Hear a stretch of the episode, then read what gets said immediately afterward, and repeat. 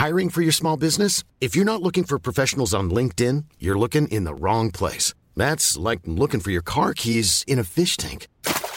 LinkedIn helps you hire professionals you can't find anywhere else, even those who aren't actively searching for a new job but might be open to the perfect role. In a given month, over 70% of LinkedIn users don't even visit other leading job sites. So start looking in the right place. With LinkedIn, you can hire professionals like a professional. Post your free job on linkedin.com slash people today. Bonjour, dans cet épisode, je vais vous donner les 5 comportements qui détruisent notre confiance au travail. Je suis Gaël Châtelain-Berry, bienvenue sur mon podcast Happy Work, le podcast francophone audio le plus écouté sur le bien-être au travail. Alors, la confiance en soi au travail, vaste sujet que celui-là. Je l'ai déjà abordé un certain nombre de fois dans Happy Work, mais je me suis aperçu que je n'ai jamais parlé de l'inverse. Quels sont les comportements que nous avons, en en étant conscient ou pas, qui entament cette confiance? Alors, avant de parler de construire la confiance en soi au travail, il me semblait important que nous prenions conscience collectivement que nous pouvons nous faire du mal à nous-mêmes sur ce sujet. Alors bien entendu, il y en a beaucoup plus que cinq, mais j'ai choisi les cinq principaux. Le premier comportement, l'autocritique excessive. Être autocritique, c'est bien, parce que franchement, les gens qui sont toujours contents d'eux-mêmes quand ils se regardent dans la glace, à un moment, ces gens ne progressent plus. Par contre, quand cela devient systématique, ça devient problématique. Oui, ça fait beaucoup de hic dans cette phrase, je viens m'en apercevoir. Il y a une différence entre parfois avoir un regard critique et tout voir de façon négative. Nous sommes extrêmement forts pour nous juger négativement, nous le sommes nettement moins pour de temps à autre se dire tiens, ça c'est pas mal, ou à minima être neutre. Je connais beaucoup de gens dans mon entourage, ou alors des gens qui m'envoient des messages sur mon site web ou sur LinkedIn, qui s'auto-flagellent en permanence. Rien ne trouve grâce à leurs yeux dans ce qu'ils font ou ce qu'elles font. Parfois, vous avez le droit de reconnaître que ce que vous avez fait est bien. Inutile de vouloir systématiquement faire mieux. Pourquoi? Parce que c'est une course en avant permanente et que cela entame votre confiance. Si vous ne faites jamais rien de bien, il sera impossible de construire une véritable confiance en vous au travail. Le deuxième comportement qui va entamer votre confiance, c'est le perfectionnisme à l'extrême. Il y a des gens, dont je faisais partie il y a quelque temps, qui ne supportent pas que tout ne soit pas absolument parfait dans le moindre détail, mais pire que ça, qui ne sont jamais capables de dire stop à un moment, c'est bien comme cela, mais qui vont toujours chercher à faire mieux. Et si jamais il y a une deadline et qui se disent oh, j'aurais pu encore faire mieux, eh bien ils sont frustrés et vont penser que leur travail n'est pas bon, soit parce qu'ils n'ont pas été assez rapides pour atteindre la perfection qu'ils souhaitaient, mais en fait, ce dont ces personnes ne s'aperçoivent pas, c'est que la perfection n'est pas de ce monde. Parfois, comme disait cette grande philosophe qui était ma grand-mère, le mieux est l'ennemi du bien. Et donc le perfectionnisme, ce n'est pas véritablement une qualité si cela s'applique à tout, tout le temps. Ça devient même épuisant car vous n'atteindrez jamais cette perfection, mais par contre vous allez générer de la frustration et cela va entamer votre confiance en permanence. Le troisième comportement, c'est ce que j'appelle l'évitement des défis. Parfois, on a tellement peu confiance en soi que on va éviter toutes les choses où on se dit ça, je ne vais peut-être pas y arriver. Alors, il y a une expression qui dit savoir sortir de sa zone de confiance. Je n'aime pas tellement cette expression car ce n'est pas un impératif de sortir de sa zone de confiance.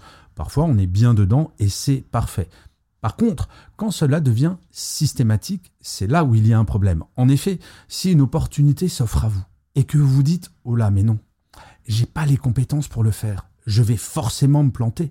Vous allez éviter le défi. Évidemment, vous n'allez pas vous planter, mais vous allez générer de la frustration et une perte de confiance en vous. Parfois, savoir lutter contre la peur de l'échec, c'est aussi comme cela que vous allez construire cette confiance en vous. Le quatrième comportement, et celui-là il est très courant, c'est de se comparer systématiquement autres.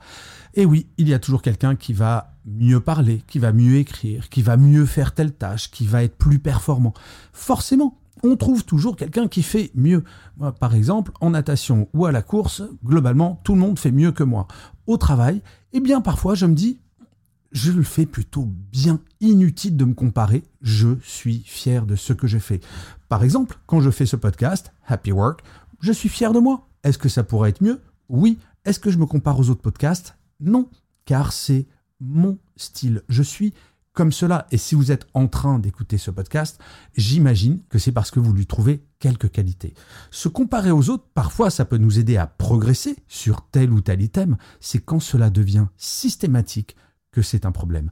Il ne faut pas vous comparer aux autres sur tous les sujets. Je crois que le premier travail, c'est de reconnaître que l'on a des qualités propres, des forces et des points d'amélioration à travailler. Et se comparer aux autres sur les points d'amélioration identifiés, ça, cela peut être utile.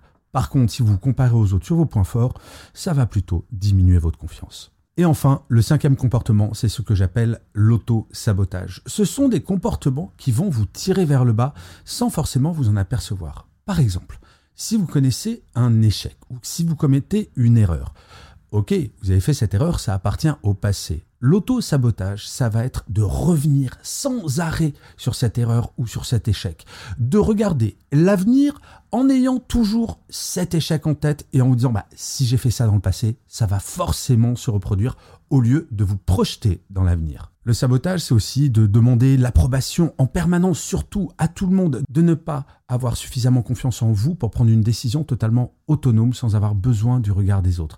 Bien entendu, sur certains sujets, c'est tout à fait normal, mais quand cela s'applique à tous les domaines dans votre travail, eh bien, cela sape votre confiance et c'est vous qui le faites, d'où le mot auto-sabotage. Et j'aimerais vous donner un troisième exemple d'auto-sabotage, c'est la procrastination excessive, de toujours remettre au lendemain plutôt que de se confronter au risque de faire quelque chose et de peut-être faire une erreur.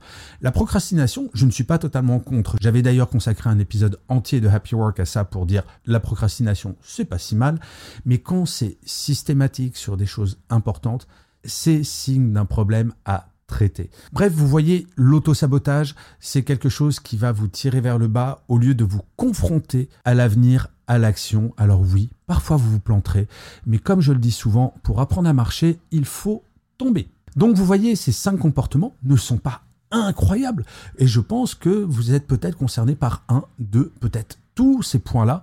Il ne faut pas vous attaquer à tous ces comportements en une fois, bien entendu. Mais si jamais vous en prenez un, et que vous en êtes conscient ou consciente, eh bien vous pouvez le travailler et en supprimant ce comportement, vous allez voir que comme par magie, votre confiance en vous au travail va augmenter.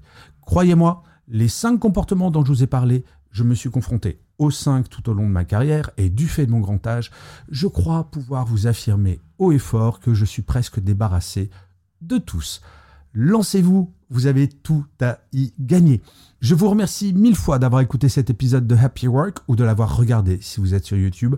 N'hésitez surtout pas à mettre des commentaires, surtout si vous êtes sur Apple Podcast, sur Spotify, sur YouTube, à vous abonner sur votre plateforme préférée. C'est très important pour que Happy Work dure encore très longtemps et en plus, de vous à moi, cela me fait très très très très plaisir. Je vous dis rendez-vous à demain et d'ici là, plus que jamais, prenez soin de vous. Salut les amis